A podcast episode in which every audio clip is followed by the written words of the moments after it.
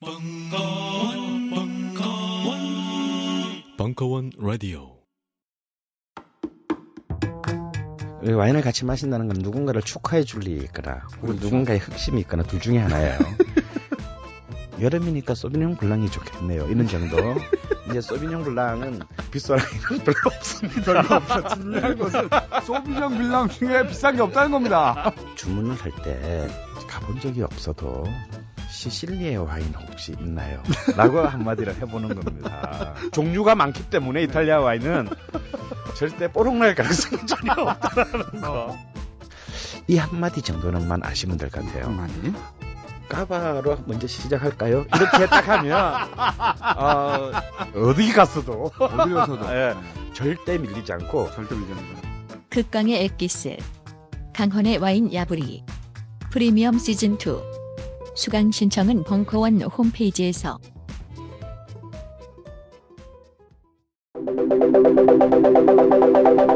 강헌의 대중문화사 시즌4 제2강. IMF 시대의 오프라인 문화산업 붕괴. 콘텐츠가 된 문화. 2017년 4월 3일 강연. 일부. 시청각 자료는 유튜브. 링크를 이용하세요.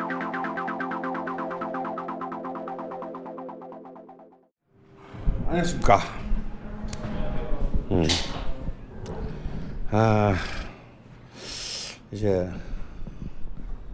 음, 서울로도 이제 지상으로 올라왔고, 어, 다 좋은데, 어, 왠지 이번 봄이 불길해요. 어, 우리가 마음을 놓을 때는 아니다. 음, 예감이 썩 좋지 않기 때문에 어, 우리가 다시 작년에 했던 그런 뭐라 그럴까요? 음, 시민적 각성 음, 이게 이게 좀 더 필요할 때가 되지 않았나 어, 싶습니다. 구체적인 얘기는 더 해드릴 수가 없어요. 음, 한 가지만 지적하자면 어, 안철수 후보의 표정과 말투가 바뀌었다라는 거예요. 어, 장, 지난 12월 이후로 누군가가 있는 것 같아. 그분이 그분이 붙으신 것 같아. 음. 그리고 지난주로 처음으로 민주당 새 후보의 지지율을 합친 것보다 비민주당 후보의 지지율을 합친 것이 앞섰습니다. 어,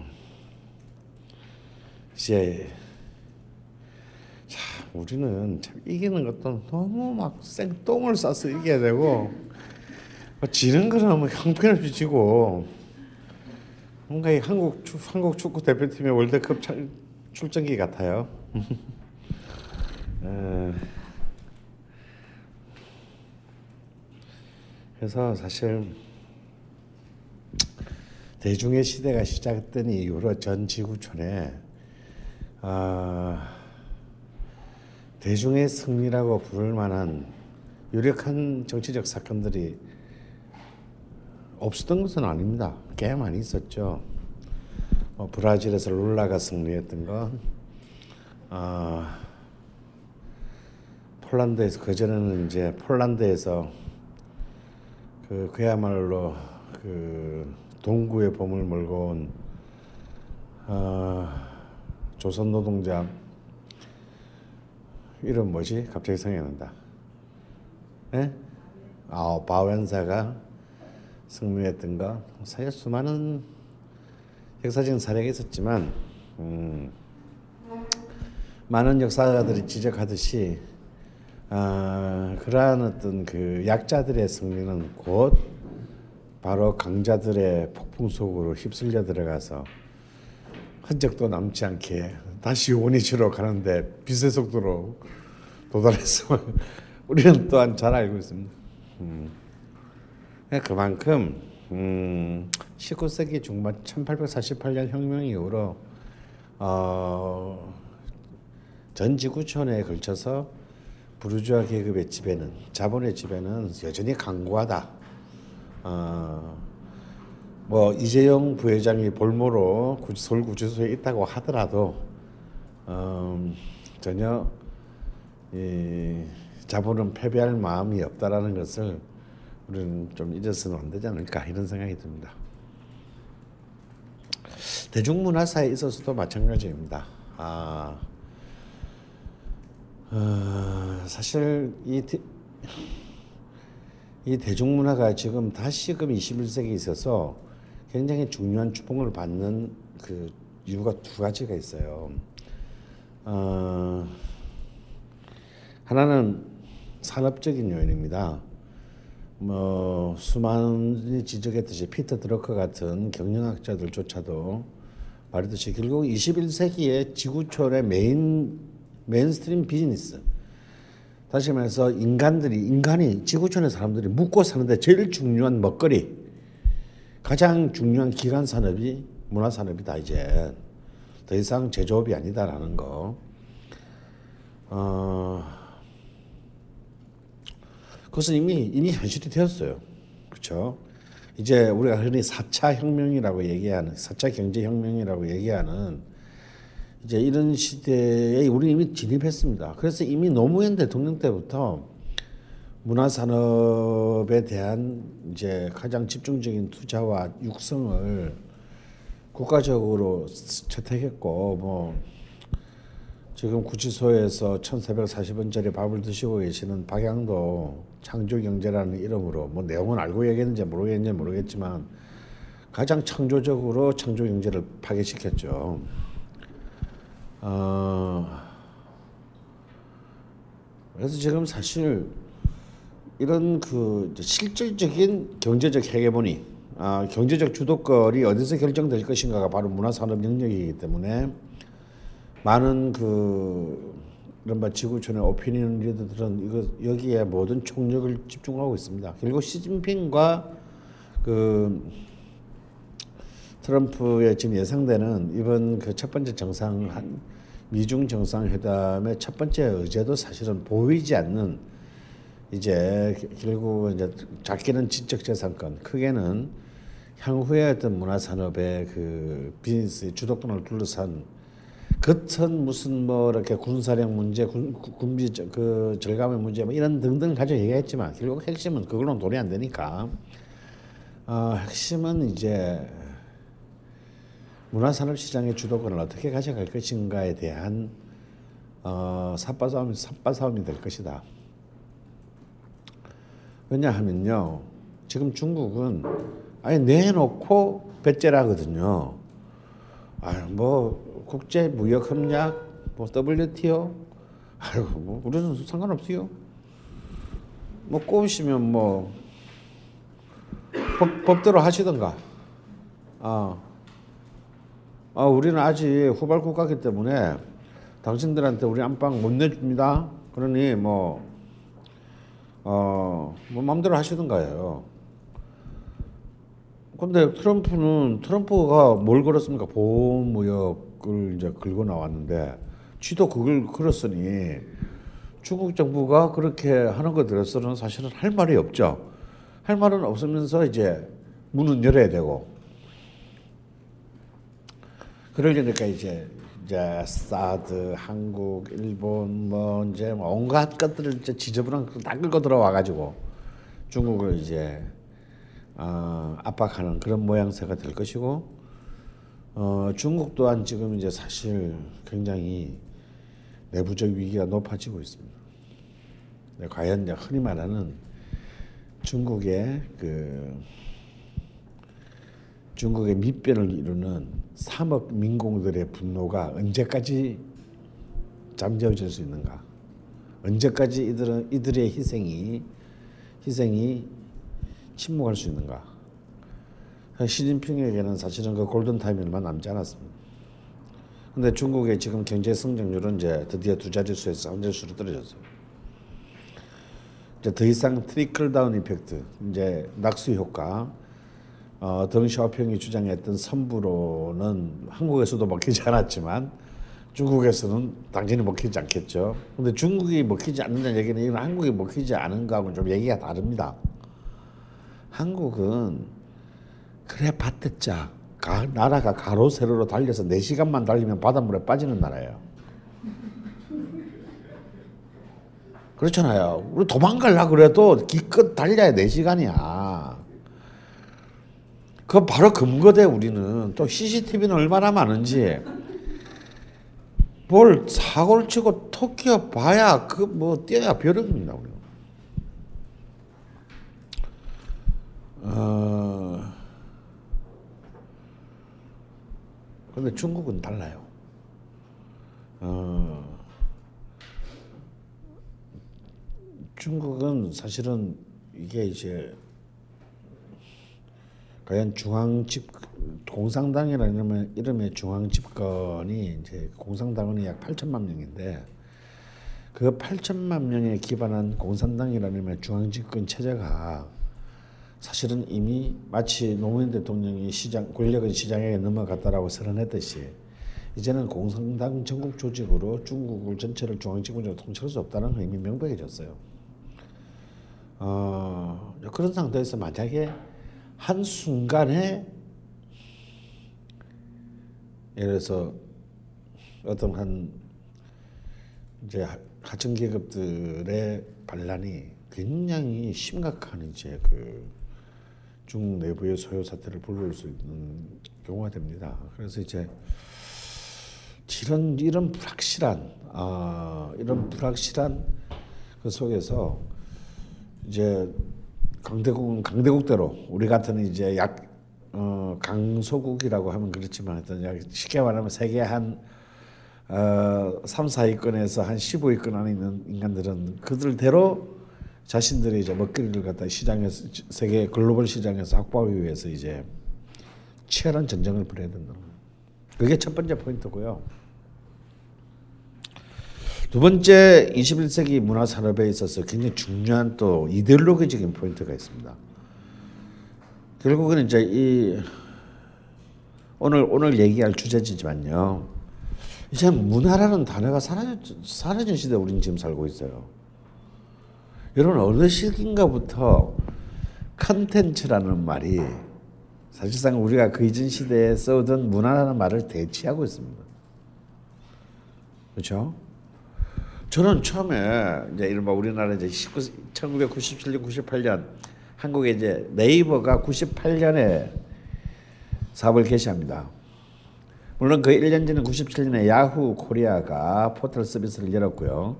네이버가 문을 연 것과 딴지일보가 문을 연 게 거의 비슷한 시대예요. 비슷한 때예요. 98년. 그러니까 참 이때까지 버틴 딴지일보는 대단하다. 거의 버티기 수준으로는 네이버급이에요. 음, 내년이면 그러니까 내후년이면 20년이 되는 겁니다. 네이버하고 생일이 똑같으니까. 딴지일보가 98년 7월 4일에 오픈했어요. 재수 없겠다. 미국 독립기념일에 오픈했어요. 아, 그한 달 전인가 네이버가 시작했을 겁니다. 그 시점부터 우리는 컨텐츠라는 말이 우리 우리를 이제 우리의 모든 걸 지배하게 되는데 과연 문화에서의 문화에서 컨텐츠의 이동이라는 것은 무엇을 의미하는 것일까? 이거 굉장히 중요한 얘기예요. 어, 이것이 지금 21세기가 문화 산업에 대해서 주목할 수밖에 없는 단순히 이제 첫 번째 의제인 경제적 논리 말고 시장의 논리, 우리가 여기서 이익을 얻고 돈을 벌고 사람이 고용하고 이런 이런 이런 문제 말고의 또 굉장히 중요한 문제가 이 속에 들어있다라는 거예요. 그건 어쩌면 문화라는 단어를 어느 틈엔가 슬그머니 컨텐츠라는 이름으로 대체해버린 이 21세기의 트렌드와 트렌드 속에서 우리는 어, 그 두 번째에 대한 이제 답은 찾지는 못할지라도 어, 문제의식을 한번 이제 설정을 해야 될 것 같습니다. 아, 지난 시간에 일장이 아직 덜 끝났기 때문에 일장을 좀 가볍게 끝내고 오늘 그 두 번째 저로 넘어가죠. 참 우리나라는 1999년에요. 그러니까 20세기의 마지막 해. 진짜 문화적으로 별의별 일들이 많이 일어났습니다. 수많은 일들이 99년도에 일어났어요. 음. 가장 대표적으로 영화 쪽에서는 어떤 일이 났냐면요. 드디어 한국형 블록버스터 영화가 처음으로 성공을 거뒀습니다. 쉬리가 나온 해입니다. 아, 그런데 음악 쪽 음악 쪽은 99년은 지옥의 해입니다. 메이저 산업이 전부 몰락하는 모두 다 망하는 해입니다. 근데 이제 이때 굉장히 우리가 그 주목할 만한 법안이 당시 17대 국회에서 통과되는데요. 드디어 참다 다 망하고 난 뒤에 뒤늦게 라이브 클럽이 합법화가 이제 국회를 통과합니다. 그럼 그 이전까지 라이브 클럽은 불법이었냐? 불법이었습니다. 어. 할 수가 없었어요 법상으로. 그것도 어떤 법에 의해서 할 수 없었냐면요. 식품위생법 때문에 이 그 라이브 클럽이 불법이었어. 지금 여러분들한테 이거 뭔 개소리야 하겠지만 우리는 20세기가 끝날 때까지 음악 전용 라이브 클럽이 존재 본 적이 없습니다. 어, 그 당시의 법에 식품위생법에 따르면 우리가 실내 공간에서 음악을 연주하기 위해서는 두 가지의 경우밖에 없어요. 하나는 유흥업 등록을 해야 됩니다. 그러니까 쉽게 말하면 나이트클럽, 룸살롱, 유흥업 등록을 하면 음악 연주할 수 있어요. 어. 근데 아시다시피 유흥업 등록을 하려면 어마어마한 세금을 내야 됩니다. 그만큼 많은 돈을 벌기 때문에 그러니까 음악 전문 음악을 전문으로 음악을 팔아서 그러니까 유흥업은 음악을 파는 곳이 아니죠. 어, 여성분들한테는 불쾌한 얘기지만 술과 여성을 팔아서 혹은 남성을 팔아서 아주 일부지만 어, 그러니까 이른바 성매매를 통해서 막대한 이익을 올리는 곳이기 때문에 엄청난 세금을 내야 돼요. 그러니까 음악원을 팔아서 영업 등록을 할 수 없다 이거. 어. 두 번째, 그러면 그 그러면 그러면 다른 음악만 팔 수 있는 곳은 불가능하냐? 가능합니다. 어, 반주자가 한 명 이내에 어 그러니까 가창자 한 명과 반주자 한 명 이내에 어, 공연은 가능했습니다. 그러니까 뭡니까? 통기타 치면서 어, 옆에서 이렇게 키보드 빙 눌러주고 있는 이런 것은 이런 바 카페에서도 허용됐어요. 근데 반주 악기가 두, 두 명이 되면 안 돼. 음, 그러니까 음량하고 상관이 없어요. 음량하고 상관없이. 그러니까 이 얘기는 뭐냐면 아, 피아노를 치면서 노래 부르는 건 괜찮은 거야. 이, 법, 이 법안이 말하는 것은 일반 이제 그 유흥업소가 아닌 어, 보통 이제 이 그 식음료를 파는 곳은 세 등급으로 나뉘는데 유흥업이 있고요.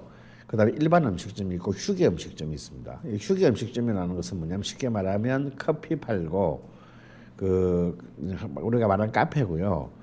일반 음식점은 이제 식당이에요. 식당 혹은 술집이에요. 그러니까 어, 여성 접대부가 없는 술집 및 식당 이게 일반 음식점이고 그냥 식사를 팔지 않고 음료를 파는 술을 팔지 수, 주류를 팔지 않고 식사를 팔지 않는 곳이 휴게 음식점입니다. 그러니까 휴게 음식점과 일반 음식점에서는 그까지는 가능했다는 거예요. 그럼 이 얘기는 뭐냐면요. 어떤 특정한 장르를 못하게 한 거예요. 뭘 못하게 한 겁니까? 락 밴드의 공연을 밴드의 공연을 못하게 한 거예요. 그래서 그 기본적으로 이제 다양한 형태의 라이브 공연을 하는 것은 불가능했고 그러면 그 전까지 90년대까지는 이러한 공연은 어디 어디서 소화되었습니까? 소극장에서 소화되었어요. 그러니까 대학로, 신촌 이런 소, 연극을 하는 소극장에서 이제 거기서 소화했다 이겁니다. 근데 아시다시피 소극장이라는 것은 연극을 위한 공간이지 콘서트를 위한 공간이 아니에요. 그래서 음악을 연주하기에는 굉장히 기술적으로 열악한 환경이고 첫 번째. 다음 두 번째 그 독거리 극장이기 때문에 입장료를 받아야 돼요. 수입을 올리려면. 그런데 소극장에서 돈을 돈을 내고 갈 만한 가수들은 굳이 소극장에서 공연을 할 필요가 없는 사람들이죠. 근데 아닌 말로 최저 경기장에서 만 명 모아놓고 하루 하면 될 것을 300명씩 300일 할 수는 없잖아요. 그러니 그러면 소극장에 쓸 수 있는 사람들은 어차피 그렇게 체육관에서 공연 못하는 사람인데 그런 애들은 소극장에서도 표를 팔아가지고는 아무도 사 오지 않을 거란 말이죠. 그러니까 이게 소, 소극장의 모순인 거예요. 그러니까 소극장은 김광석 같은 팬은 확실히 있지만 체육관에서는 할 수 없는 애들. 왠지 체육관 사람이 김광석 음악을 체육관에 하면 니는 돈 내고 보러 가겠어요? 그건 아니다 이거야. 그러니까 이른바 이른바 어쿠스틱한 포크 음악만이 소극장에서 할수 있는데 90년대는 이미 그런 가수들이 김광석이 축구를 한 데서 거의 멸종됐기 때문에 사실상 소극장이라는 것은 음악에게는 상관없는 공간이 되어버렸어요. 우리가 밥 딜런의 예를 들어서 알수 있지. 밥 딜런은 완전히 그 미네 미네소타 그 깡철인 미네소타주의 미네소타 대학 중퇴자입니다. 유대인이죠. 이 자식이 기타하고 저기 뭐야 그 열아홉 살때 기타하고 하모니카 하나만 달랑 들고 뉴욕 그리니치 이제 메나, 메나탄의 그리니치에 나타나는데 거기에는 뭐가 있었냐면요. 그냥 간단한 음료와 그 맥주하고 이렇게 커피 정도 파는 음악 카페들이 쭉 있었어요. 그래서 밥들은 어디서 노래하느냐면 바로 그런 카페에서 그냥 자기 기타 하나하고 자기 목소리 마이크만 하나만 있고 이제 거기서 이제 기타 치면서 여는 정도만한 카페에서 하루에 몇 시간씩 노래를 부른 겁니다. 그러다가 이제 그 뉴욕 좌파이면서 어마어마한 그 흥행 프로모터인 어, 아 갑자기 그 형 이름이 생각이 안 나네 또. 음, 존비 하몬드에게 발탁됩니다. 이 하몬드라는 사람이 존비 하몬드라는 사람이 얼마나 무시무시한 사람이냐면요. 하버드 출신이고 어마어마한 귀족의 아들인데 좌 좌파야. 뉴욕 사교계를 지배하는 인물이었습니다. 가문이. 그러니까 있는 거지 뭐. 자기 후배가 뉴요커지 편집장이고, 어, 지 친구가 어, 뉴욕 타임즈 사장이고 뭐 이런 거예요. 그래서 그 사람은 30년대 때 이미 흑인 재즈 뮤지션들, 듀크 엘링턴, 뭐 루이 암스트롱 이런 흑인 뮤지션들을 뉴욕으로 초청해가지고 그 남부의 깡촌놈들을 이런 뉴욕 타임즈나 뉴요커지에 소개를 합니다. 소개를 시켜서 전국적인 인물로 만들어준 인물이에요. 이 사람이 발탁한 위대한 가수들이 뭐냐면 이미 30년대 여러분도 잘 아는 빌리 할리데이, 사라 본, 엘라 피츠제럴드 같은 이런 가수들이 다 얘가 다 픽업한 그 뉴욕의 그 흑인 동네 뭐지 할렘 이런데 할렘에 이제 아폴로 극장이라 흑인들이 쓰는 그 극장들이 있어요. 그, 그 백인이 거기 가서 보고 아, 야 너 일로 와봐봐. 오빠가 너 뉴욕타임즈랑 인터뷰하게 해줄게. 그래가지고 이제 키웠고 이 사람이 키운 또 어마어마 어마막지한 인간이 60년 50년대 말에 밥 딜런입니다. 그 사람의 마지막 작품은 70년대 미국 락 음악의 이제 적자라고 할 수 있는 브루스 스프링스틴, 뉴저지 출신의 브루스 스프링스틴이 이 사람이 키운 마지막 어, 대박이죠.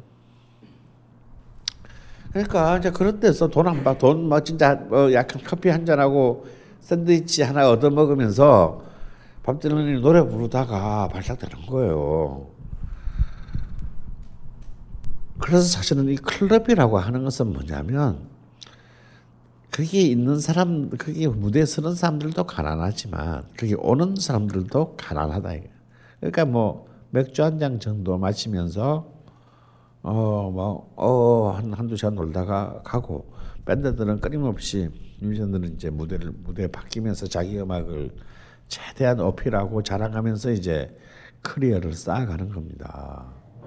그것이 사실은 이 거대한 미국의 음악 산업의 이 생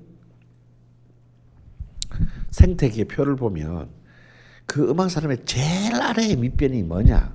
클럽이다. 라이브 클럽이다. 다 여기서 시작하는 거예요. 어? 뭐 레드 제플린, 퀸 같은 나중에 전설적인 인물이 되는 애들도 전부 다 20평도 안 되는 그런 낡은 클럽에서 어, 맥주병 맞아가면서 시작하는 거예요. 음.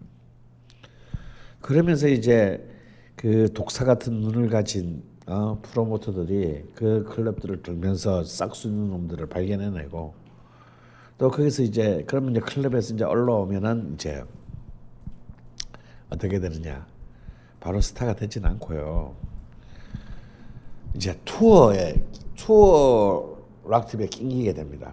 보통 이제 투어라고 하면 이제 A급 스타들만 할 수 있는 거잖아요.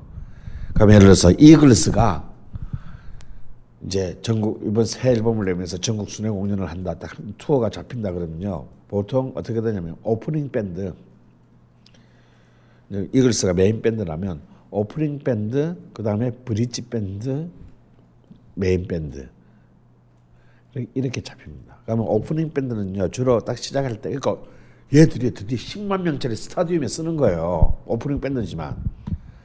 그래서 한 20분에서 30분 동안 우리는 누굽니다. 막 그러면서 이제 막 예뻐해 주세요. 그래서 막 졸라 막 저거 이제 내려가면 이제 브릿지 밴드가 농장 해 가지고 한 40분 해요. 40분에서 50분 동안 또 막 얘들은 이제 이제 싱글도 내고 어 좀 이제 알려진 밴드 지역 저도 지역 나와바리는 챙기고 있는 아 애들이 전국적인 지명도는 없고 그러게 그래서 가는 거거든 메인 밴드가 하는 거거든. 그럼 이제 여기서 이제 오프닝 밴드가 이제 또 좀 유명해지면 판도 내고 이제 가운데 밴드가 되고 그 다음에 이제 멤버 이렇게 성장이 하는 거. 그러면 이 과정에서요 수없는 이합지산이 이루어져요. 아, 야 니들로는 솔직히 안 되겠고 여기 두 명하고 저쪽 오프닝 밴드 드럼을 왜냐면 이제 투어 하다 보면 다 만나니까. 또 그래가지고 또 이제 한 팀 없어지고 야 넌 집에 가 그러고 막 유명한 얘기 있죠. 여러분 혹시 메가 메가데스라는 그 메탈 밴드 아세요?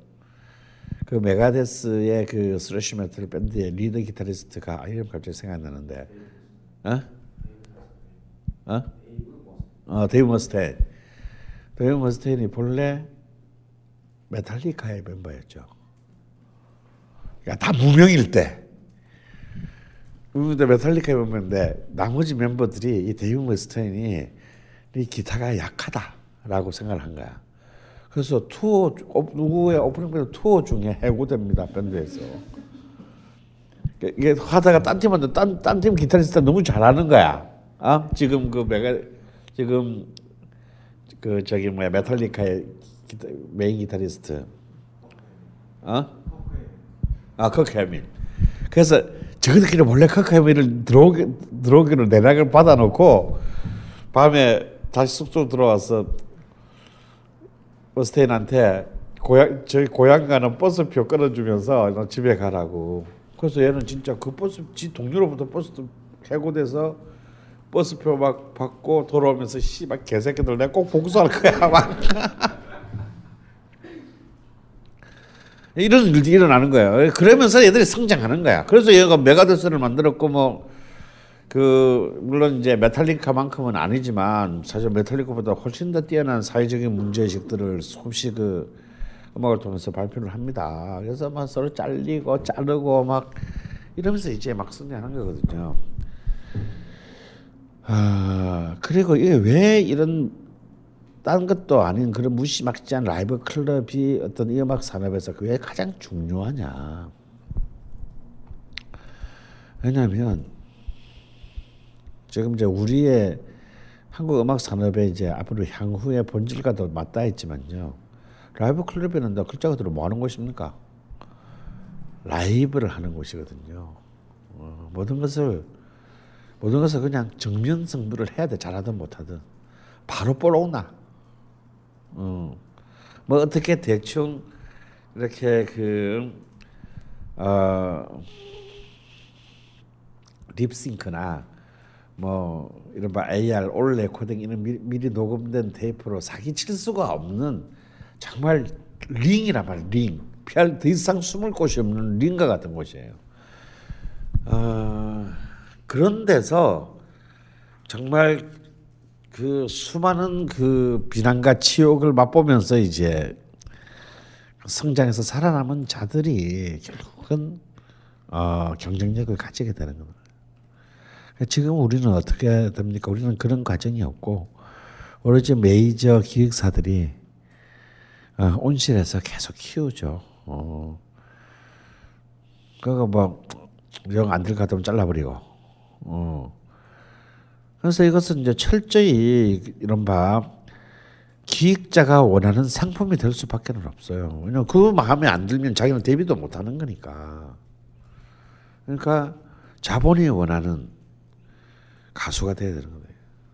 내가 원하는 음악을 하는 사람이 아니고 자본이 원하는 가수가 돼야 되는 거죠.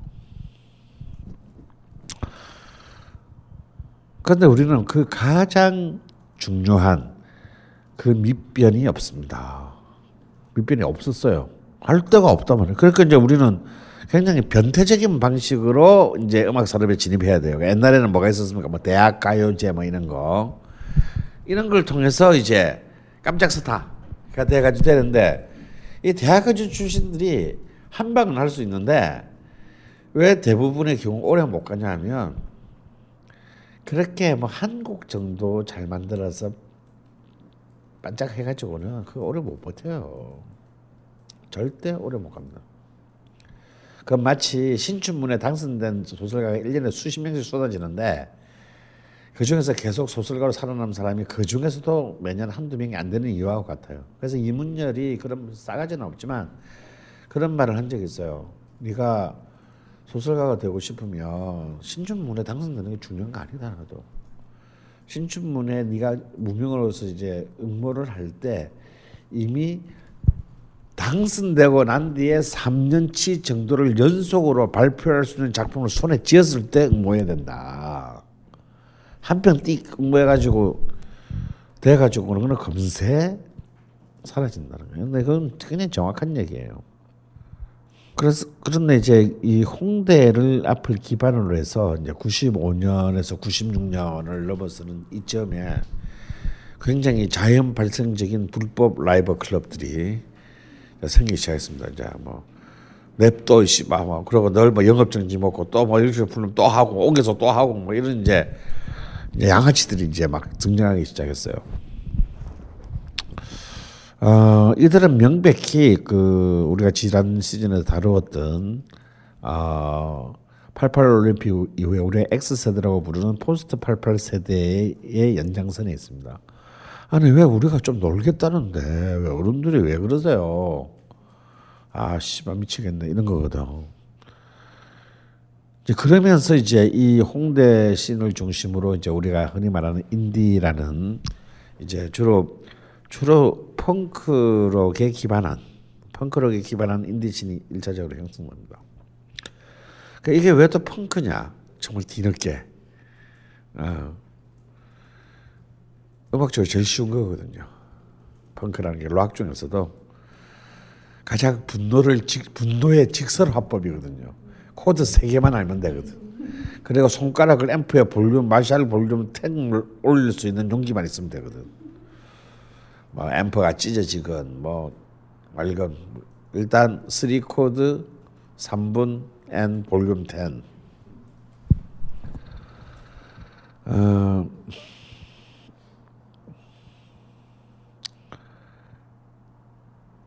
그래서 이제 우리가 익히 아는 이제 땅콩들 크라잉넛을 비롯한 그리고 불대가리 노브레인 뇌가 없다는 거 아니야. 저, 저 처음에 걔들 나왔을 때 진짜 뇌가 없는 줄 알았어요. 하도 양아치 짓을 해대길래.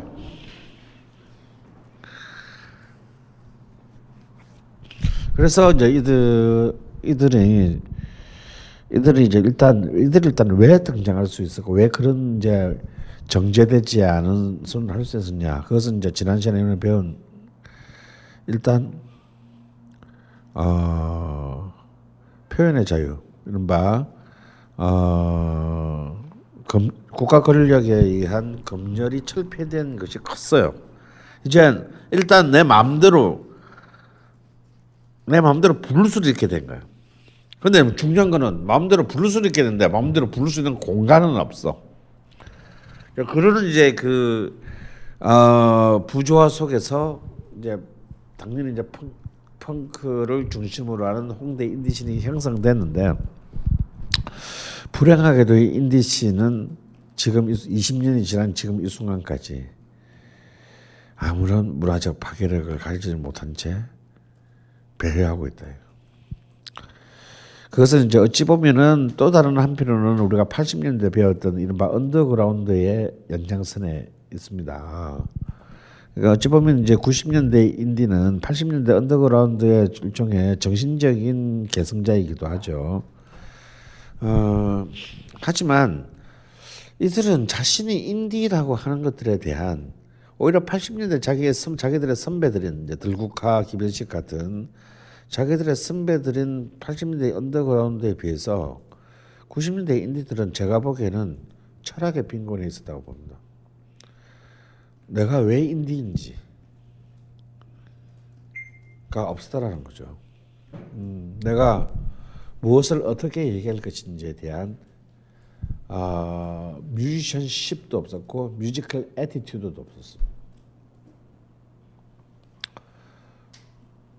뭐 이게 뭔 얘기냐? 아. 그런데 이제 우리가 그 뭐 서구의 기준입니다만 musicianship이라고 얘기하는 것은 뭐냐면 아 나는 예술가다라는 자의식이에요. 나는 자본에 종속된 난 돈 벌고 좀 인기 누리고 예쁜 여자나 스포츠카 타고 다니려고 음악을 하는 게 아니고 나는 음악을 통해서 독자적인 나의 표현을 하고 싶다라는 예술가적 자의식 이게 뮤지션십이고 비록 내가 노래를 불러서 판을 팔고 돈을 받고 콘서트라고 티켓을 팔지만 그것이 중요한 게 아니고 그것은 그냥 내가 음악을 계속하기 위해 내가 예술가로서 살기 위한 수단일 뿐이고 나의 본질은 내가 예술가란 데다. 그래서 누구의 명령도 하는 오로지 나의 명령으로만 음악을 하겠다, 예술을 하겠다. 이게 뮤지션십. 그는 이미 70년대 이른바 조동진 사단에 의해서 완성되었죠. 그래서 그들은 자신의 하고 싶은 음악만을 고수했고 또 그것이 일정한 많은 자기들의 매니어들을 만들므로써 상업적으로도 성공을 거두었습니다. 그럼 musical attitude는 뭐냐? 이거는 글자 그대로 이제 글자 그대로 이것은 그 사람이 가지고 있는 사회적인 행위를 말합니다. 나는 예술 음악인이기 이전에 한 명의 시민이다. 어. 그렇기 때문에 어 나는 나는 예술가에 하는 시, 예술가네라는 어떤 이런 어떤 신비주의적인 환상의 베일 뒤에 숨지 않고 뭐 내가 내가 생각하는 바를 당당하게 내 음악을 통해서 혹은 나의 사회적인 발언과 행동을 통해서 어, 억압하지 않고 표현하겠다. 이게 이게 musical attitude입니다. 우리가 흔히 말하는 어, 그런 걸 뭐라 그러죠? 그 개념 연예인 참 이런 것도 웃겨요. 진짜 웃기는 말이야. 그러면 연예인은 개념이 없다는 얘기야? 어, 연예인은 뭐 완전 무뇌아들만 해야 되는 거야? 나는 제일 웃기는 게 제일 웃기는 게 우리나라 언론들이 엄숙하게 연예인은 공인이라는 거야. 연예인이 어떻게 공인이에요? 걔들은 상법상으로 자영업자예요. 공인이라 하면 공적인 책임을 지고 공적인 자금으로 지 생활을 영위하는 자를 말해요. 어? 정치인, 공, 공무원 이런 사람들이 공인이지. 연예인이 뭐가 공인이야?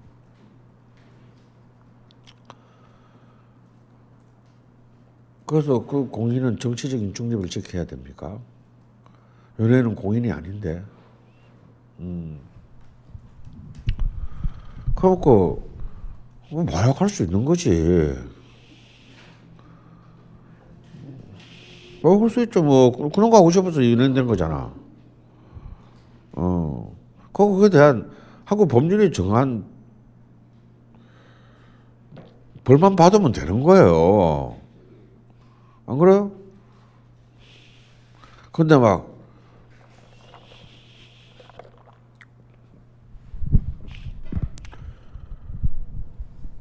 그리고 나 제일 웃기는 거 아, 도박할 수 있지.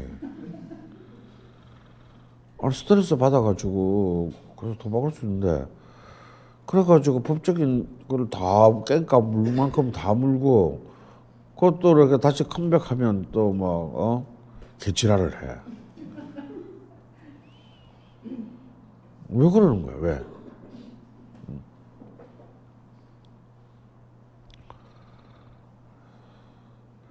그리고 뭐 성격 차이든 성적 차이든 하여튼 뭐 이혼할 수도 있는 거지 뭐 걔들은 이혼도 못 하나? 한번 이혼하면 또막 씨발 뭐 온갖 또막 신상까지 다 들어가면서 그냥 아주 개 쌍욕들을 야, 우리나라 사람들이 너무 열정적이야 왜? 한 번도 보지도 못한 만나지 보지도 못할 남에 대해서 남의 삶에 그렇게 관심이 많아. 어. 그냥 저쪽에는 그런가 보다 하고 그럼 끝이지 뭐. 어, 여러분 그런 것도 있어요. 이건 책 독일에서 일어난 일인데 독일 국방장관이 어, 그 전에 아 그거보다 더 올라가죠. 진짜 공인이잖아 국방장관이며 대통령 공인이잖아. 전두환 때 프랑스 대통령 당시 사회당 대통령이었던 미테랑 대통령이 이제 한국 정상회담에서 방문하는데요. 이 새끼가 마누라는 놔두고 정부를 데리고 왔어. 미테랑이 한국에 오는데. 근데 미테랑 정부가 누구냐면요. 그 당시 우리 세대의 모든 우상이었던 어? 야 라붐 그 소피 마루소예요. 소피 마루소가 미테랑 정부였어요. 소피 마루소를 데리고 온 거야. 그래서 한국 외무부에서는 이 소피 마루소를 어떻게 의전을 해야 되는지를 놓고 너무 너무 이제 이제 그 빠진 것이 미테랑의 와이프는요 대단한 사람입니다. 미트랑보다 훨씬 더 전투적인 그 저기 뭐야 그 나치 나치 지배 시대 때 레지스탕스였고 어 미트랑 약간 날라리 좌파인 미트랑보다는 진짜 지대로 된 좌파고 어 뛰어난 지식이네요. 어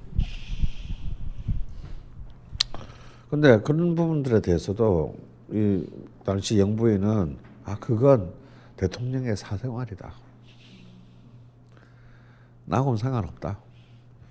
나는 여전히 그를 신뢰하며 남편으로서의 그를 신뢰하며 믿는다. 정작 어떻게 될지 모르는 대한민국 외무부밖에 없었어요. 그 이제 독일의 국방장관이 자기 애인을 데리고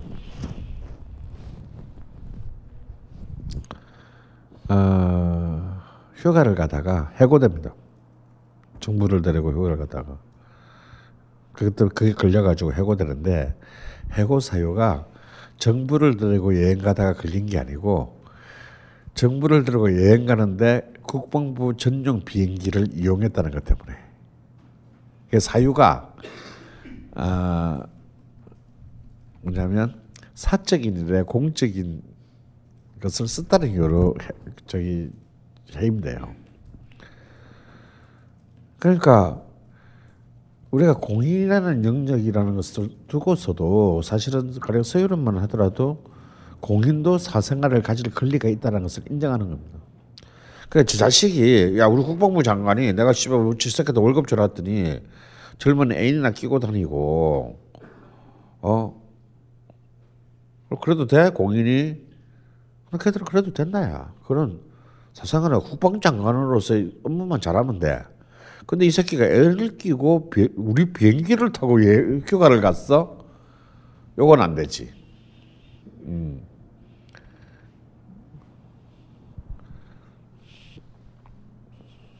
그러니까 이제 공인이 공인이 공인이니까라는 것도 사실은 이미 사실상 그 많은 것들이 지금 통용되지 않은 세, 세계 세상에 우리는 살고 있는데 어, 그런 따라서 어떤 이런 그 이른바 대중문화 담당자들, 대중예술인들이 자신이 한 명의 시민으로서의 당연히 헌법상으로 보장받은 권리인 정치적 표현의 자유를 할 수 없다라는 것은 그것 자체가 그것을 그거를 비난하는 것 자체가 사실상 헌법 위반입니다.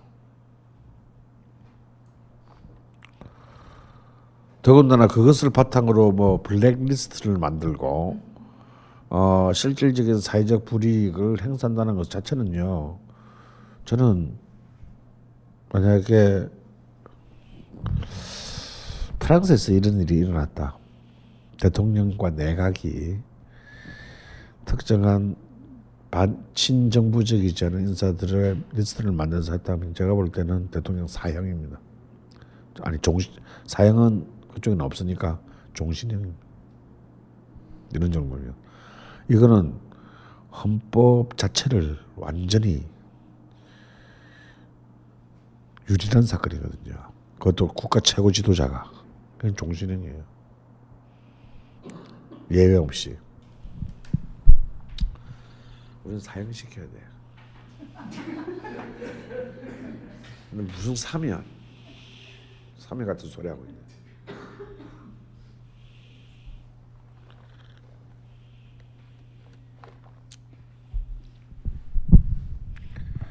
어, 그러니까 파면은 하는데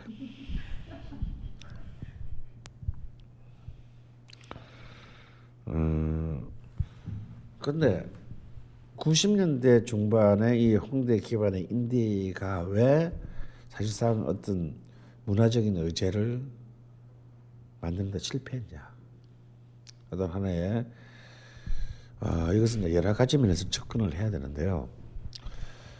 아, 일단 80년대적 상황과 달랐다라는 겁니다. 오히려 문화 시장의 상황은 80년대 훨씬 열하겠죠. 어, 정치적으로도 열하겠고, 그다음에 시장적인 우리의 삶의 어떤 이제 문화 시장의 규모 자체도 굉장히 협소했고, 그런데 오히려 열하겠기 때문에 그런 여러 정치 경제적 요인이 열하겠기 때문에 사실상 특정한 지지자들을 지속적으로 가질 수 있는 거꾸로의 조건이 됐습니다. 역설적인 조건이 됐어요. 그게 뭐냐? 대학생들이다. 그러니까 80년대 대학은 여전히 한국의 정치, 사회, 경제, 문화 전 영역에 있어서의 어떤 진보성을 담지, 최후로 담지하는 굉장히 중요한 참호의 역, 진보의 참호의 역할을 했었고 이들은 자기가 비록 어, 정치적으로 좌파이거나 어, 그런 우리가 흔히 말하는 운동권에 가담하지 않더라도 뭐 80년대 대학생들 다 운동권이었나 아니잖아요. 그때도 그때도 매일 저기 도선에 밖에서 고시 지 혼자 출세를 하고 새끼들이 말이야. 어? 음, 고시 공부하고 다 그랬어요 그때도. 다뭐 삼성 현대 취직하려고 막 그런 데 이사 연수 막 내고 막 학점 관리하고 야비하게 막 어. 뭐 없었을 것 같아 다 있었지. 근데 그런 애들조차도 그런 애들조차도 자신의 시대 정신의 영향을 굉장히 강하게 받고 있었다라는 거예요. 가령 이제 재단을 저는 이제 특히 별로 질이 좋지 않은 과를 다녔어요. 이게 이제 저는 이제 가장 대모로 잘린 사람이 많은 어디냐면 국문학과거든. 어. 그러니까 제가 갈 때 정원이 32명인데 우리과들 제가 1학년 때는 이제 이렇게 계열별 모집에다가 2학년 때 과를 선택했다 갔더니 3, 4학년을 다 합쳐서 20명이 안 남아 있는 거예요. 그래서 중국집 큰 방에서 과총회가 가능했어요. 다 어디 있느냐? 다 영등포 구치소, 홍성 교도소 뭐. 참반 이상의 방에 있어 이미 올라가더라고. 우리 선배 얼굴도 몰라. 그러니까 제일 먼저 하는 일이 뭐냐면 조를 짭니다. 조를 짜가지고 선배 영치금 뭐돈 모아가지고 영치금 넣어주고 다음에 이제 책 이제 뭐 쭉 목록이 와요 내려와 나 이 책 읽고 싶다 뭐 이 책 읽고 싶다 그럼 씨발 뭐 망했어 뭐 이런 어려운 책 이거 지랄이야 그럼 또 책을 또 찾아야 돼 우리는 돈 주고 살 수는 없으니까 있는 책 중에서 그래서 저, 제 집에 돈스토옙스키 전집이 있었는데 그 중에서 두 권만 빼가지고 아직도 돌아오고 있잖아요 그냥 전집처럼 빌려 달랬지. 뭐 그래가지고 이제 그, 런 거는 주 그럼 이제 금세 또 2학년들도 이제 금방 이제 없어지 없어진 애들이 이제 다리질 할 때마다 생기기 시작합니다. 그런데 이제 이렇게 과총회를 하잖아요. 그러면 그냥 2, 3, 4년 중에서도 조상에서 이렇게 저 고시공무원들이 있다고. 어, 그런 국문과조차도. 그러면 그런 그런 형들이나 그런 내 친구들도 과총회를 한다. 그러면은 슬그머니 도산에서 와서 이쪽 구석에 앉아 있어요. 아무것도 안 하지만 아무런 의견도 발표하지는 않지만 내가 교문에 나가서 돌은 안 던져도 못 던져도 이 정도까지는 참여해야지. MT에 간다 그러면 그 정도까지는. 어. 그게 이제 그, 그런 게 그 시대의 정신이거든. 딴게 아니고 영향을 받게 되겠죠. 그럼 이런 사람들도 그냥 예를 들어서 고시 공부하다가 음악을 들어도 아 그래도 내가 주현미 노래를 들을 수는 없지. 그래서 이제 뭔가 좀 더 다른 대안적 소비를 하게 됩니다. 비록 그렇다고 해서 노차사의 노래를 듣는 것은 아니지만 뭔가 이것도 저것도 아니지만 뭔가 가운데 좀 있어 보이는 그래도 내가 아 alternative한 어떤 그런 이 시대의 정신에 부응하려는 그런 소비를 무의식적으로 하게 돼요. 그래서 그런 대학이라는 진보성이 담보하는 어떤 특정한 어떤 그 이른바 front culture 그러니까 전선 전선의 앞에 있는 이런 문화들에 대한 지속적인 재생산이 가능한 어, 소비 지형도가 있었다라는 겁니다. 근데 90년대 인디가 불행했던 것은 뭐냐면 그런 것을 집단적으로 소비해 지속적으로 그야말로 지속적인 성장이 가능하게끔 만드는 지속적인 소비 대중의 층이 존재하지 않았다라는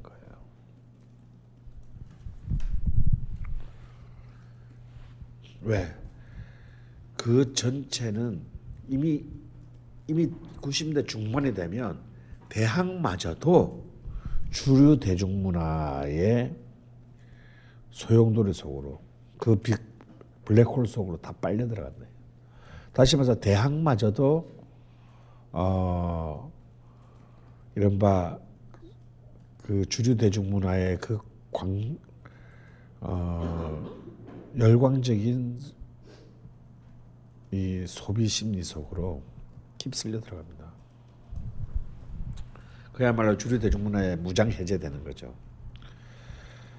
그래서 이제 미 대학에서도 이미 이제 막 TV에서 쇼뱅에서 보던 애들이 이제 대학 축제에 나와서 어 막 하기 시작합니다. SES 이런 애들이 이제 막 대학 축제에 나오기 시작합니다.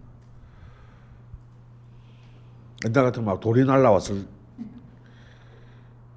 상황에 자지르십니다. 그리고 극소수의 매니악한 그래서 제가 그 당시 해필 90대 후반에 중후반에 제가 홍대에서 강의를 한 6년 했거든요. 근데 홍대 애들이 홍대 라이브 클럽을 안 가. 극소수의 애들 아주 극소수 그 홍대 안에서도 정말 극소수의 이제 정신 나간 마, 우리가 흔히 매니아라고 부르는 애들만이 가고 홍대는 이미 이제 철저히 자본주의화된. 나 제일 놀랐던 것은요. 제가 96년 1월 3월 달에 처음으로 대학 강의를 한 곳이 홍대인데 봄이잖아요. 3월 달에 그런데 또 가을술 차서 올라가는데 제가 기절한 줄 알았던 게 모든 여학생이 화장을 했어요. 나는 오늘 오늘 홍대에서 오늘 무슨 직업력성 무슨 그 저기 공청회가 있나 뭐 그래서 이제 강의실 딱 들어간데 이제 대형 강의동에서 이제 한 400석짜리 대형 강의동에서 수업을 했는데요.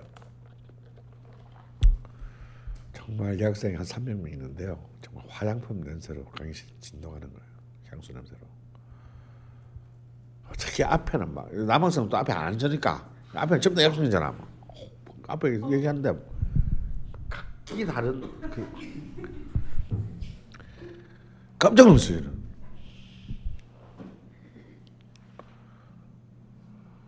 그래서 곧 한두 달 뒤에 알게 됐죠. 그 애들한테. 진짜 너 왜 화장 왜 하냐 그랬더니 화장을 안 하는 게 예의에 어긋난대요. 어, 기절한 줄 알았어요. 그러니까 이미 이제 전혀 다른 내가 제가 대학 다닐 때하고는 전혀 다른 인종들이 이 대학을 이제 새롭게 이제 재구성하고 있는 겁니다. 그래서 결국 그 인디 인디는 어떤 독자적인 자신의 문화적 의제를 재생산하지 못합니다. 그냥 인디는 결국 그 인디라고 하는 것 자체가 어? 인디라고 하는 것 자체가 인디 independent from 무엇이잖아요.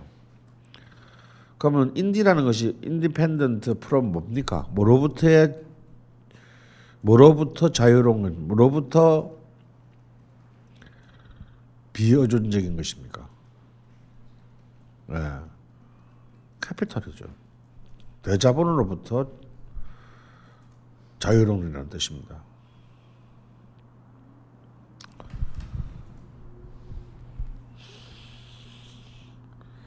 근데 중요한 거는 90년대 후반의 인디 인디에게는 자신이 자신에게 자신이 그 내속에 있는 깃발에 새겨진 인디가 무엇으로부터 자유로운지를 몰랐다는 게 문제예요.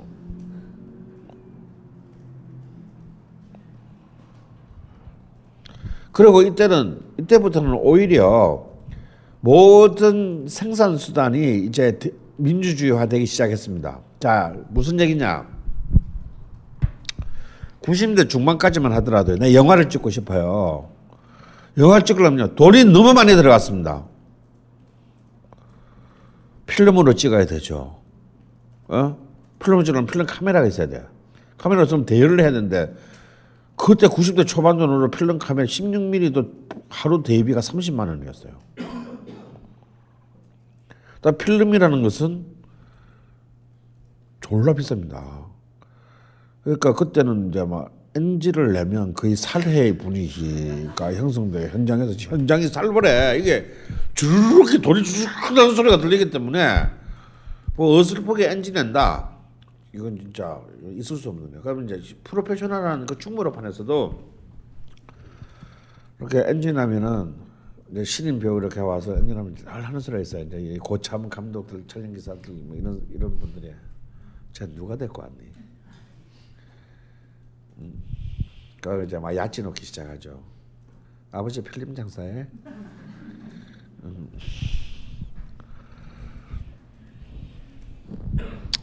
근데 이것이 디지털로 바뀌면서 지금은 피트 잭슨 같은 세계적인 감독도 디지털 카메라 영화 찍어요.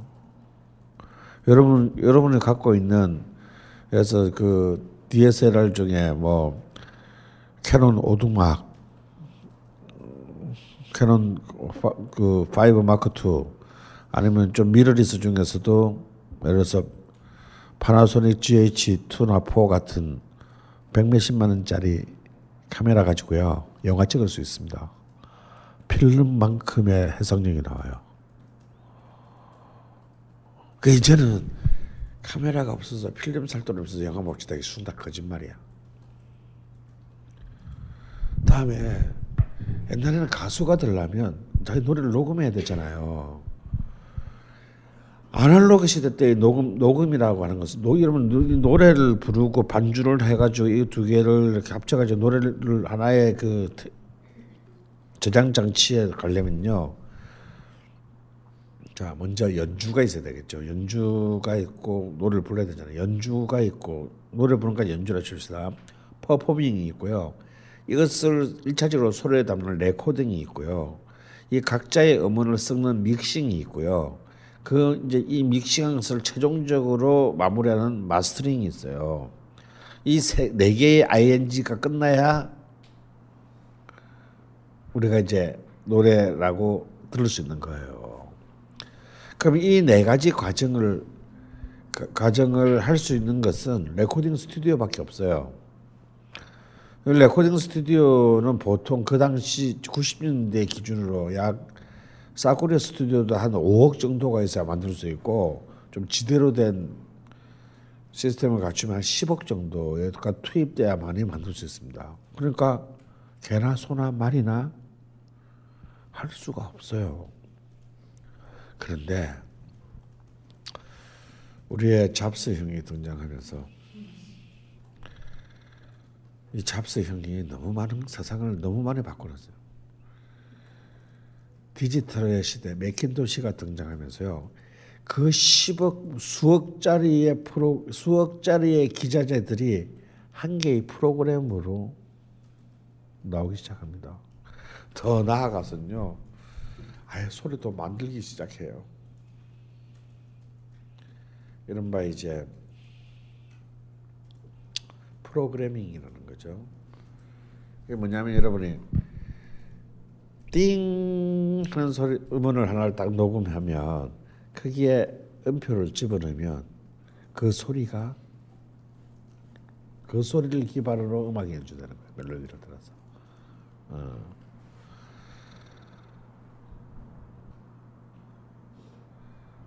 그럼 무시 그리고 이제 더 나아가서는 이제 어떻게 되냐면요. 오케스트라가 필요 없어요. 오케스트라가. 얘는 어떤 수준까지 하냐면 음원 소스가 어떤 수준까지 하냐면 1612년 스트라디바리우스 바이올린 소리. 그 음원들이 다 있어요. 똑같은 바이올린이라도 1612년 스트라디바리우스, 1710년 과르네리우스 이 소리가 다 있어. 내가 오케스트라를 만드는 거야. 쭉 다 만들고요. 그 악기의 미묘한 차이까지를 다 집어넣은 오히려 그러니까 실제보다 더 리얼보다 더 리얼한 오케스트라를 만듭니다. 그 프로그램이 가능해요. 그 장난 제일 잘했던 애가 누구냐면 고 신해철입니다. 그래서 신해철 음악 보면 막 화려한 막 오케스트라가 나오잖아. 다 그렇게 만든 거야. 실제 오케스트라는 없어. 자기 컴퓨터 안에 있을 뿐이야.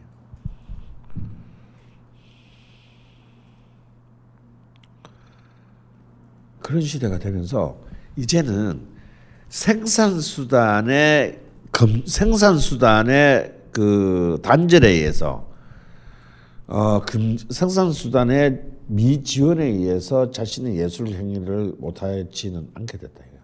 누구나가 이제 민주적으로 이 수단을 가질 수 있게 됐는데 문제는 이제 인, 이들의 철학이 빈곤했다라는 것이죠. 어, 그냥 이들은 인디가 아니고 그냥 무명일 뿐이었어요. 그래서 그냥 내가 여기를 기반으로 스타덤에 오를 때까지의 잠시의 정류장이라고 생각을 했어요. 그러니까 메이저 자본이 살짝 미소를 지어주는 순간 감사합니다 하면서 이제 글로 다 날아가는 거예요. 독립영화 인디 인디 영화판도 마찬가지였습니다. 이들이 영화를 만드는 건 오로지 CJ의 기획자가 내 내가 만든 이 독립영화를 보고 콜 하지 않을까 언제 전화가 올까를 기다리기 위한 과정으로 전락합니다. 어 그건 아니죠. 그런 거 보고 우리는 인디라고 부르지 않습니다.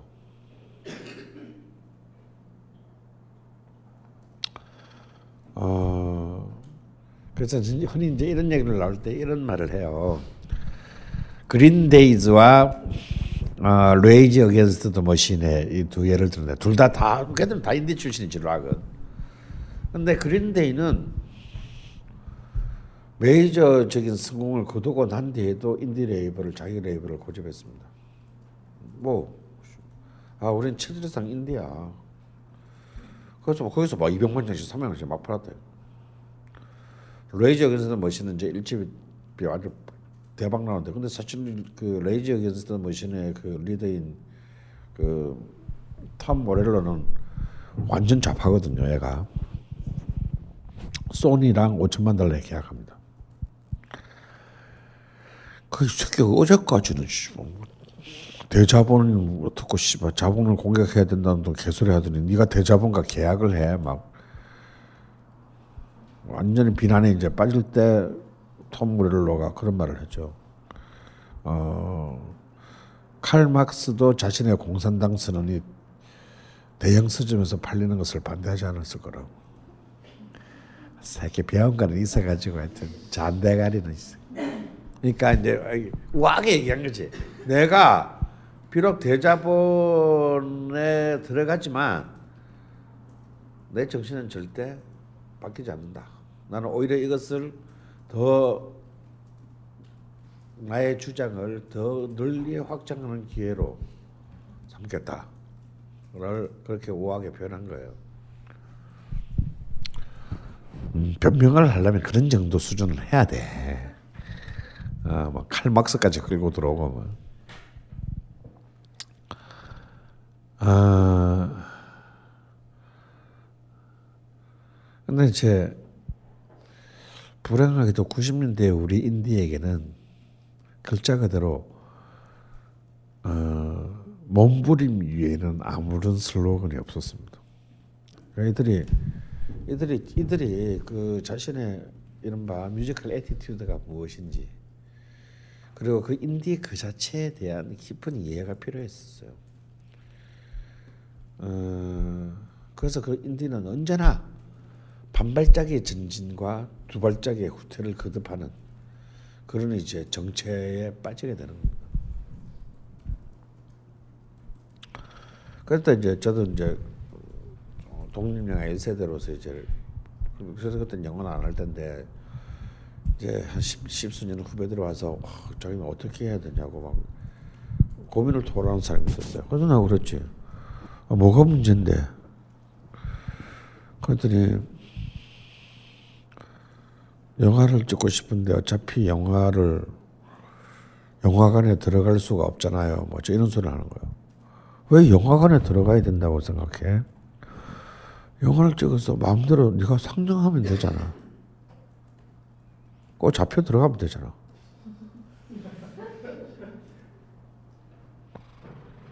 그럼 네가 막 네가 네가 강우석이랑 다를 바가 뭐야 그러면?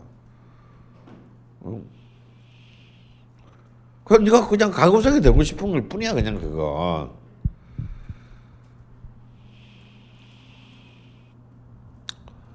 그냥 쉽다. 모든 일은 굉장히 간단하다. 만들고 틀면 된다.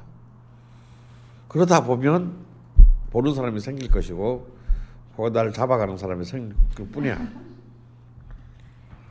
근데 영화 만들어서 틀었다고 죽이지는 않아. 확실한 것은 그냥 잠시 구속됐다 나오면 돼.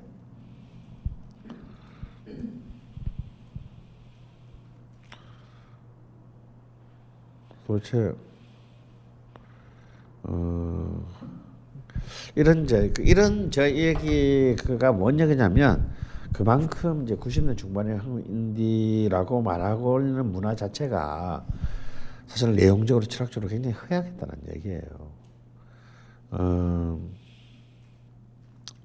그러면 사실 이 약자들의 약자들의 여기서 퀴즈를 하나 낼게요. 이들은 자본 이 자본 앞에 약자들입니다. 그럼 이 약자들이 살아남는 길은 딱 한 단어에 요약되어 있어요. 약자들이 살아남는 길은 하나가 뭐겠어요? 네.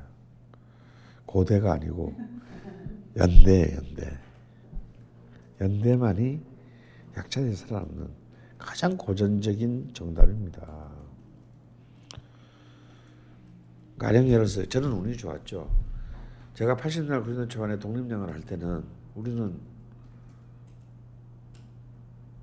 우리는 연대할 수 있는 파트너들이 많았어요.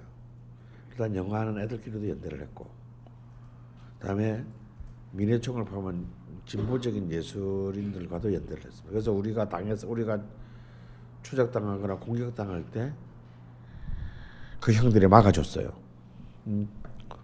다음에 영화를 찍고 상영할 때 우리는 뭐 전노협이라든지 전교조라든지 전농이라든지 전대협이라든지 이런 많은 많은 집단들과 연대를 했습니다. 그리고 그 연대를 하기 위해서 굉장히 일상적으로 서로가 소통하고 노력을 했어요. 왜냐하면 필요할 때 가서 연대하자 그러면 안 하니까. 그래서 우리가 막 돈 많이 벌었던 것도 다 나눠주고 막 우리가 전 우리가 파업전자 찍었을 때 돈 많이 벌었거든요. 근데 우리가 89년도 들어오는 1억 원을 전노협에 기금을 원했습니다. 왜? 그걸 전국으로 까는데 전노협의 활동가들이나 노동자들이 수많은 희생했거든요. 뭐 그런 정도는 줘야지 당연히. 어. 그래서 그래서 제일 중요한 건요. 약자들은 무조건 연대해야 되는 거예요. 약자들이 살아남을 수 있는 유일한 길은 입체적인 연대입니다. 그냥 수평적인 연대만 하면 안 돼. 그러니까 이 연대야말로 약자들의 양식이고 약자들의 유일한 무기이고 약자들의 유일한 서식지예요. 그래서 자기의 예술 활동 시간의 반은 이 연대에 쓰여져야 돼. 그래야 그걸 기반으로 계속 지속적인 예술 활동을 할 수 있다 이거야. 그런데 이미 자본주의 주류 문화에 길들이는 인디들은 연대하지 않습니다. 왜? 자기가 스타가 되고자 하는 욕망이 더 크기 때문이죠. 지가 더 잘 나고자 하는데 어떻게 연대를 해? 그 거들은 안 되는 거예요. 그러니까 걔들 그냥 또라이로 끝나는 거야. 그래서 극한적으로 정말 재능을 가진 자들은 일찍 빠져나가서 저 자본의 시장 시장의 우상이 되는 거죠. 뭐 자오리며 김윤아처럼. 하지만 이 96년, 97년에 인디의 이 꼬맹이들은 진짜 멋있었어요. 특히 이제 홍대 앞에 이 드럭 클럽에 그, 그 풍경을 잠시.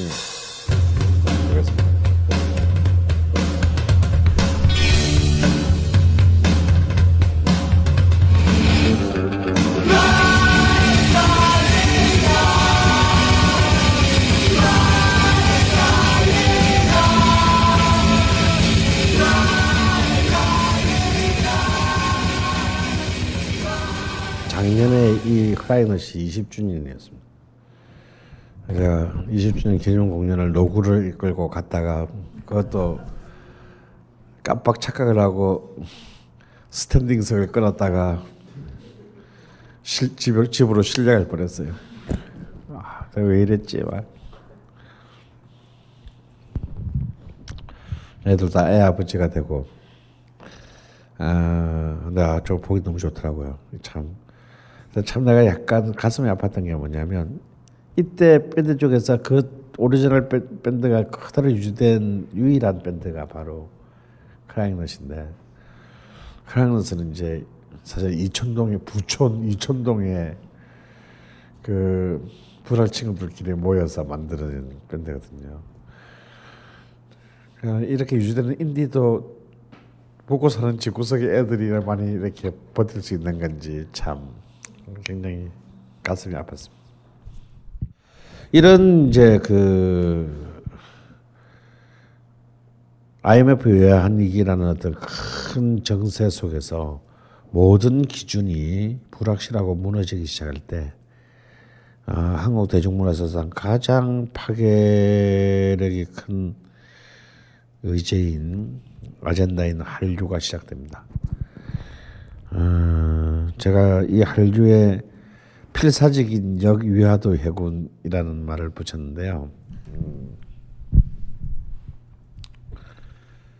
그러니까 한류는 역설적으로 말하면 한국 대중문화 기- 그때까지 해방 이후 어, 굉장히 그 다양한 경로를 통해서 성장해 왔던 한국의 대중문화가 어, 사실상 치명적인 몰락의 위기 앞에서 선택한 어, 굉장히 이제 정말 그야말로 생사여탈을 건 어, 전략적 선택이 선, 선택의 결과다라고 저는 봅니다. 왜냐하면요. 우리는 전통적으로 한국 식민지 시대 한국 대중문화사가 시작되는 한국의 대중문화는 철저하게 일국적인 관점의 문화였어요. 우리 문화가 이 나라 경계 바깥에서 어, 나가거나 또 이 나라 경계 바깥에서 생으로 들어와서 이 나라의 문화를 지배한 것은 거의 없었습니다. 그러니까 어떤 어느 정도의 이제 한국적인 감수성간에 필터링된 정도이고 철저히 우리는 일국적인 이 한국 간의 한, 그 경계 내에서 우리끼리 꼬시래기 치살 뜯어먹게 하면서 이제 버텨왔던 것인데 바로 그 내수의 기반이 IMF 외환위기와 함께 무너져 버린 겁니다. 졸제 공황이 돼버린 거예요. 여기서 이제 일부의 살아남은 어, 집단들은 내수 시장이 무너지면서 둘 중에 하나를 선택해요. 여기서 cash out을 할 것인가? 음, 여기서 cash out을 할 것인가? 아니면 새로운 신천 새로운 시장을 향해서 어, 마지막 모, 모험과 도박을 할 것인가? 여기에서 이제 일군의 집단들은 일군의 자본들은 후자를 선택합니다. 자, 우리에겐 테러는 없다. 죽거나 나가거나. 어, 역설적으로 60년대 때 그 세계 세계 문화 산업 시장에 진출을 꿈꿨던 일본이 왜 그 자신의 문화를 세계 시장에 내보내 실패하느냐 결국은 결국은 다시 일본 안에 갇히게 되거든요. 70년대 말부터 왜 갇히냐? 이거 간단해요. 일본의 내수 시장이 세계 2위이기 때문입니다. 세계에서 두 번째로 큰 시장이 자국 시장인데 아 뭐하러 천만 분은 외국에 나가요? 말도 안 통하는데. 알다시피 엔터테인먼트 비즈니스라는 거는 평생 할 수 있는 게 아니에요. 내가 재능 있을 때 몇 년, 어? 어, 여기서 내 따먹고 끝나는 거란 말이야. 아, 그걸 갖다가 왜 예측 불가능한 외국 시장에 나가서 해야 돼? 여기서만 내 나라 안에서만 성공하면 내 평생 내, 내 새끼들까지 먹고 살 돈이 나오는 이 큰 땅을 놔두고 어 왜 뭐뱀 모기 파리가 들끓는 음, 외국 시장 나가서 몸부림을 외쳐요 미치지 않고서야 그래서 이들은 날로 70대 80대 90대 걸쳐서 너무너무 커져간 자국 시장조차를 자국 시장에 정말 그 당위에 흠뻑 빠져 있었습니다. 나갈 생각을 안 해 아무도. 여러분 여러분 쪽에서 이제 일본 만화 매니아들 많을 텐데 여러분 그런 일본 같은 만화 같은 경우는 사실 사양 산업이잖아요 출판 시장이니까. 네 정말 나는 그런 거 일본 만화 시장을 보면 우리나라의 이현세나 허영만 같은 사람이 너무 안쓰러워. 얘들은 거의 노동 같다시피 만 평생을 만화를 그려야 되잖아요. 만약에 허영만이나 이현세 같은 사람이면 일본에서는 한 두 편 그리면 끝나요. 왜 그 아직도 그 평 시작해가지고 지금 내일 모레 80이 되는데 못 끝낸 아직 그 한 작품 못 끝낸 만화가들 되게 많잖아. 그 가장 대표적인 게 유리가면 아직 안 끝났어요. 그리고 내가 정말로 존경하는 일본 만화 작가인 어, 미우로 젠타는 결국 연재를 못 끝내고 죽었어. 아 근데 연재를 못 끝내고 31편에 딱 죽었거든요. 연재 중단. 보통 보면 이제 뭐 대타 작가가 이제 이렇게 끝을 내야 되는데 이분의 명예를 위해서 여기서 좀 연재를 중단합니다. 어, 딱 끝내요. 네. 정말 거기는 한 편만 성공하면 모든 것이 끝장나는 시장을 갖고 있으니까 정말 생애의 작품을 들고 승부를 해야 되는 거예요. 그러니까 또 질이 높아질 수밖에. 우리나라는 제 아무리 김은숙이라고 해도 두 편 이번에 그 도깨비 뜰 때 그 저기 옆에서 그 푸른 바다의 전설인가 뭔가 그게 바로 그 저기 뭐야 별에서 온 그대 작가팀 아닙니까? 박 누구지? 박살났잖아. 그러면 이 사람들은 다음 작품 끝나면 이 사람들도 아웃이야. 이, 이 이런 전설적인 성공을 거둔 커리어를 가져도 우리는 지 아무리 누구라도 두 편 연속 실패하면 시장 싸우합니다. 그런 어떤 내수 시장을 갖지 못하고 그나마 알량한 내수 시장까지 우리의 위대한 정치가들께서 다 망가뜨려 주시는 바람에 우리는 굶어 죽거나 맞아 죽거나 죽기는 매 일반이므로 어 시바 나가자. 한 번도 나가본 적도 말도 안 통하는데. 진짜 말도 안 통하는 데서 나간 거예요. 어, 바람 부는 벌판으로 이것이 바로 이제 참 부, 아무런 기획도 없이 아무런 시장 조사도 없이 왜 그런 시간이 없었거든. 여러분 누가 IMF 터질 줄을 누가 알겠습니까? 그렇게 하루 아침에 나라가 절단날 줄을 누가 알았냐고. 다 설마했지. 그래서 아 무런 시장 조사도 아무런 기획도 아무런 사전 준비도 없이 뛰쳐 나가서 또 이제 위대한 한국의 다, dynamic Korea를 이제 증명하게 됩니다. 일단 그래도 이제 우리가 아무것도 없이 맨몸으로 나갈 수는 없잖아. 근데 이 처음에 이 한류의 일종의 불쏘시개가 되어준 것이 바로 다름 아닌 TV 드라마입니다. 정말 한국은 정말 역사적으로도 봐도 놀라울 정도의 TV 드라마의 나라라고 할 수 있어요. 이렇게 지난 50년간 우리의 그 문화적 환경이 극격변했는데도 불구하고 아줌마들은 전혀 바뀌지 않았습니다. 아니 그렇게 10대 20대 때 이렇게 잘 나가던 사람들이 자기들 30, 40대 40대 되면 바뀌어야 되잖아. 근데 그 앞에 30, 40대 모델로 합니다. 이런 안정 이렇게 안정적인 음, 질서를 만드는 게 바로 이제 TV 드라마인데요. 아, 특히 이제 91년부터 한국 이제 시청률 조사가 되는데 90년대 이후부터 지금까지 작년까지요. 우리나라 TV 드라마에서 시청률 50% 넘은 드라마가 27편 있습니다. 근데 그 중에서 19편이 1990년대에 쏟아져요.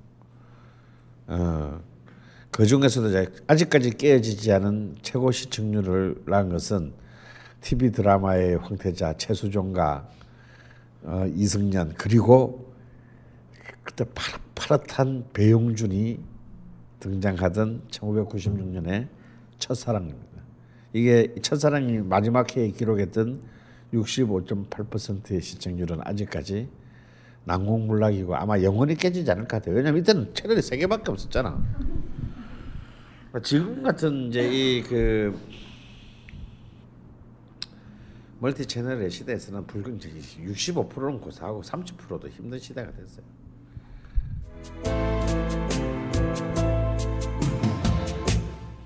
언젠가는 너와 함께 하겠지 자, TV 드라마 하면 뭐가 따라온다? OST가 따라온다.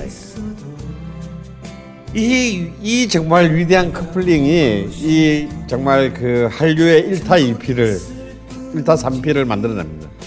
언젠간 다시 만날 테니까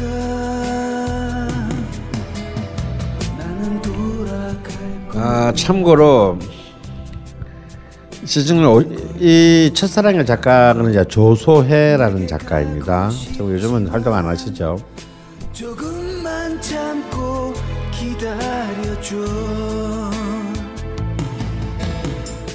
참고로 우리나라 드라마 드라마에서 50% 이상의 시청률을 기록하는 가장 많은 50% 이상의 시청률을 기록하는 작가가 누군지 아세요? 공동 1위가 두 명 있는데요.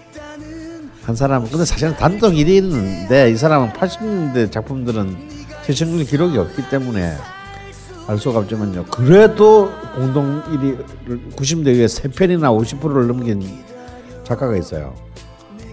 김수현입니다. 그리고 남자 작가로는 이제 사극의 1인자인 최완규. 음.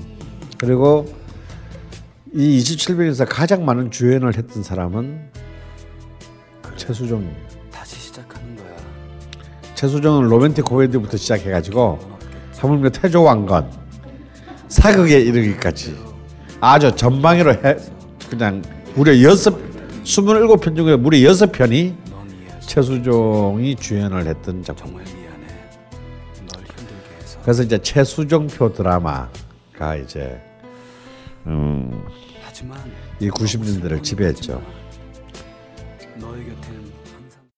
자, 바로 이 와중에 아, 중국 시장에 한국의 드라마가 들어갑니다.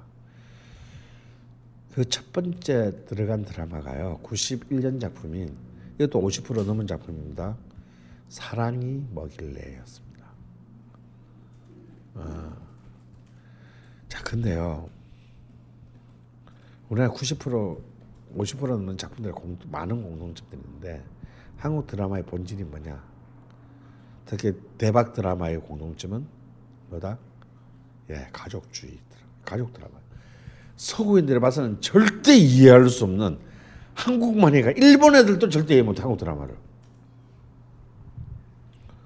특히 이제 이 양놈들이 제일 이해 못하는 그거잖아요. 아니 둘이 남녀가 사랑하는 건 알겠는데 왜 왜 이모가 등장해가지고 감히 우리 집을 넘봐 왜 이렇게 왜 그걸로 갈등을 해야 돼? 쟤도 진짜 이해 못하는 거지. 어, 특히 사랑이 뭐길래가 중국에서 터지게 되고 그런 류의 드라마들이 두 가지 계열의 드라마들이 중국에서 이제 터지게 된다. 그게 굉장히 사회학적인 이유가 있어요. 하나는 이제 김수현의 이제 사랑이 먹일래나 목욕탕집 남자들 이제 이렇게 이어지는 이 가족 드라마들 뭐 나중에 이제 보고 또 보고 이런 일연속으로 이르기까지 바로 이제 가족 해체기의 중국의 미래이기 때문입니다. 쟤들 또 이제 우리가 70년대부터 겪어왔던 이제 중국도 대가족 사회인데 이것이 핵가족화 되면서 이제 많은 이제 전 구세대와 이제 젊은 세대들 사이에 수많은 사회적 갈등들이 생기기 시작했어요. 이거 자꾸 드라마네 그대로 자기들이 곧 봉착하게 될 눈앞의 미래가 한국 드라마입니다. 이거는 미국 드라마에서도 볼 수도 없고 일본 드라마에서도 볼 수 없는 것들입니다. 그러니까 중국 특히 여성 관객들에게 있어서 그런 어떤 가족 내의 어떤 그런 갈등을 제일 고스란히 또 담당해야 되는 여, 여자들이란 말이죠. 남자들은 막 몰라 씨발 그러고 뭐, 뭐 아침 나가보고 뭐 알아서 해 막 그러고 대부분 남자들이 해결해야 되는 것들인데 그런 이제 것이 이제 하나의 큰 주종을 이루고 있고요. 두 번째는 뭐냐면 이제 아 차인표로 대표되는 그러니까 중국 애들이 차인표가 한국말을 모른다는 게 얼마나 다행입니까? 왜냐면 중국의 여- 여성 관객들은 한국어로 대사를 하는 차인표를 볼 리가 없잖아요. 중국은 전부 다 더빙이니까. 만약에 걔들이 한국말을 제대로 알고 만약에 오리지널 한국어 대사를 듣는다면 정남이 다 들릴 텐데. 어, 이른바 이제 로맨틱 코미디의 시작. 이거는 뭐냐? 이제 이른바 개혁 개방이 시작된 중국의 젊은 여성들이 이제 그들의 아무래도 뷰티나 그이 패션, 그다음에 액세서리 산업들이 굉장히 90년대부터 엄청나게 낙후돼 있었기 때문에 아 그것 이들의 이제 이 중국 젊은 여성들의 워너비 모델이 다 한국 연예인들이었다라는 거죠.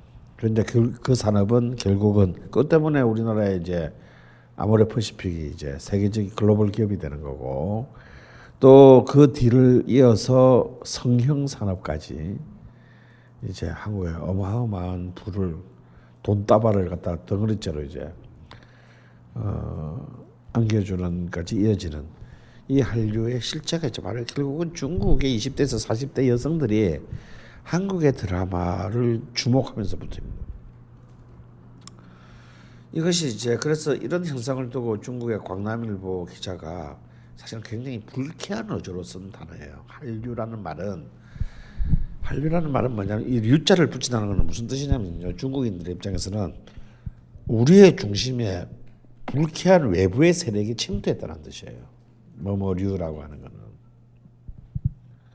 굉장히 좀 사실은 경계적 관점에서 쓴 말인데 이게 동시에 이제 한국의 한국 문화의 중국 진출을 설명하는 굉장히 중요한 말이 됐습니다. 그리고 비슷한 시간에 중국 베이징에서는 서울 음악실이라는 라디오 프로그램이 생겨요. 이 서울 음악실은 뭐냐면 바로 90 그 6년 7년도에 서울에서 가장 핫한 음악 그러니까 이제 H.O.T, 잭, 잭스키스 뭐 이런 댄스 그룹들 이런 음악들을 틀어주고 소개하는 프로그램이 있는데 광남일보에서 한류라는 말을 먼저 쓰는지 서울음악실의 DJ가 제일 먼저 쓰는지는 아직까지 그 우열을 누가 먼저 쓰는지는 아직까지 밝혀지진 않았지만 거의 동시에 썼다라는 게 정설입니다. 이 그 서울 음악실에서 틀어주기 시작한 한국 노래들이 아까 여러분 한국 드라마를 보면 뭐가 있다 주제가가 있잖아요. 이 주제가와 더불어서 이제 중국의 젊은 여성 이 서울 음악실은 이제 10대 어, 중국 여자 아이들한테 엄청난 이제 반향을 불러일으키게 되고 이들의 요구에 의해서 이제 베이비복스와 이제 H.O.T의 중국 공연들이 성사됩니다. 근데 이제 이때 이제 98년 이럴 때 H.O.T가 중국 상하이 공연을 갔는데요. 거기는 기본 관객 단위가 3만 5만인 거야. 애들 완전 기절한 거지.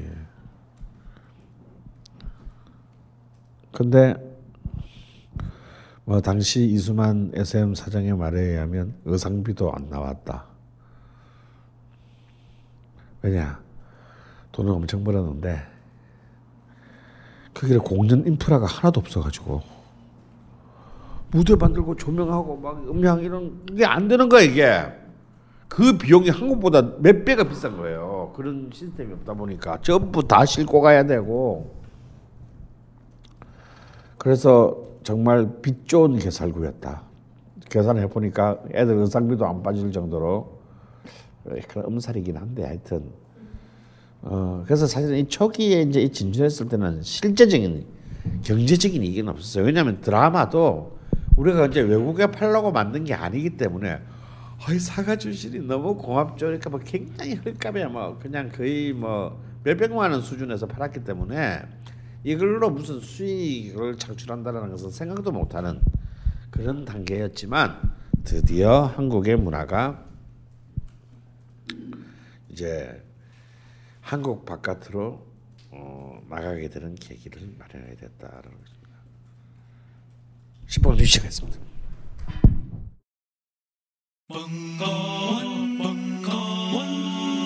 벙커원 라디오